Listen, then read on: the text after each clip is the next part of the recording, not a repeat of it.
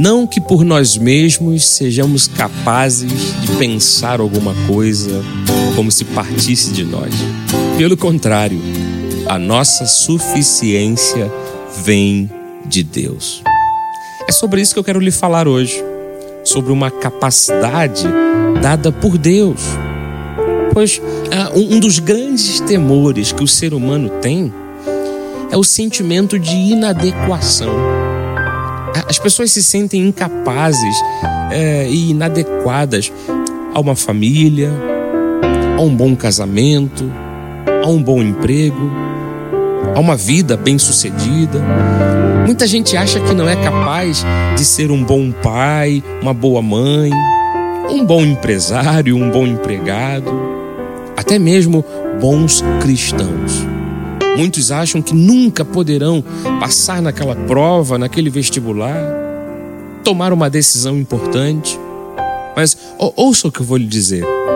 Humanamente falando, na carne, todos nós somos fracos. Não confunda capacidade carnal com capacidade divina.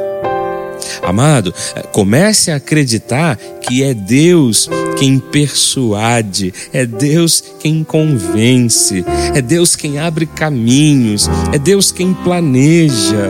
Comece a acreditar nisto, é Deus quem faz, põe o querer, põe o, é, proporciona o realizar. Então você precisa ter isto em mente.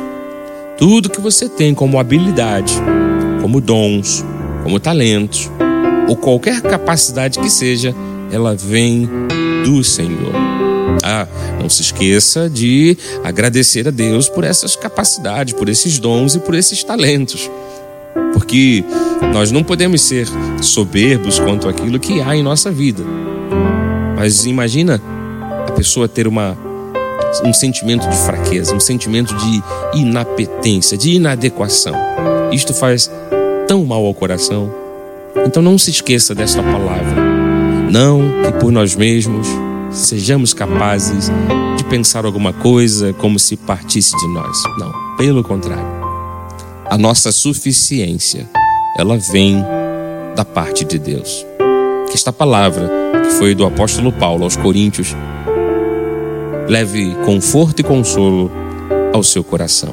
Sinta-se assim, capacitado por Deus a fazer grandes obras. A capacidade vem dele, a suficiência vem dele. Amém.